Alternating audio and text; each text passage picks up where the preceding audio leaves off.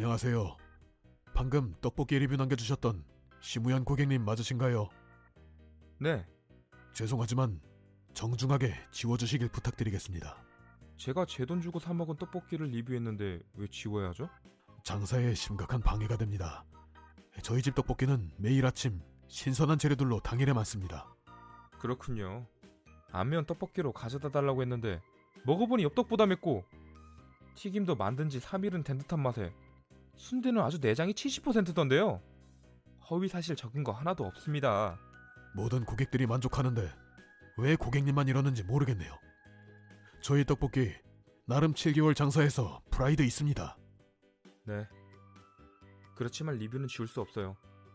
다시 한번 정중히 부탁드릴게요. 악의적인 리뷰도 아니고 3만 원씩 받고 이런다는데 아주 열받아요, 저는. 정 그러시다면 업무 방해랑 명예훼손으로 고발하겠습니다. 공익의 목적으로 올린 리뷰는 명예훼손 안 되고요. 제 리뷰를 보고 안 시켜 먹는 사람이 많겠죠.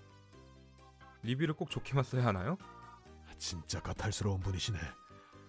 백화점 quality를 원하시면 백화점 떡볶이를 사드셔야지. 아, 동네 떡볶이 집에서 이렇게 갑질하시면 저도 먹고 살기 힘듭니다.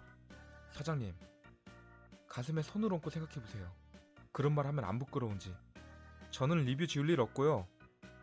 블로그, 카페, 인스타, 페북에도 카톡 캡처해서 그대로 다 올릴 예정입니다.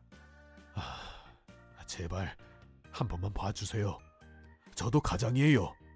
맛없는 거 대충 파는 거 인정합니다. 아, 다음부터 제대로 팔겠습니다.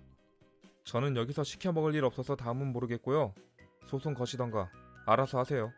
시간 낭비 제대로 해보자고요. 그런 마인드로 살지 마세요. 자신에게 다 돌아올 거예요. 사장님이나 그런 식으로 장사하지 마세요.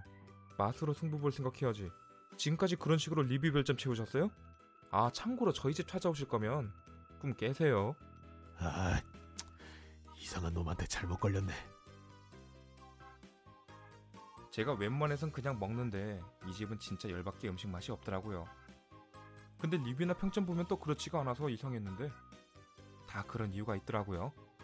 이 떡볶이 집은 얼마 못 가서 장사 접었다고 하더라고요.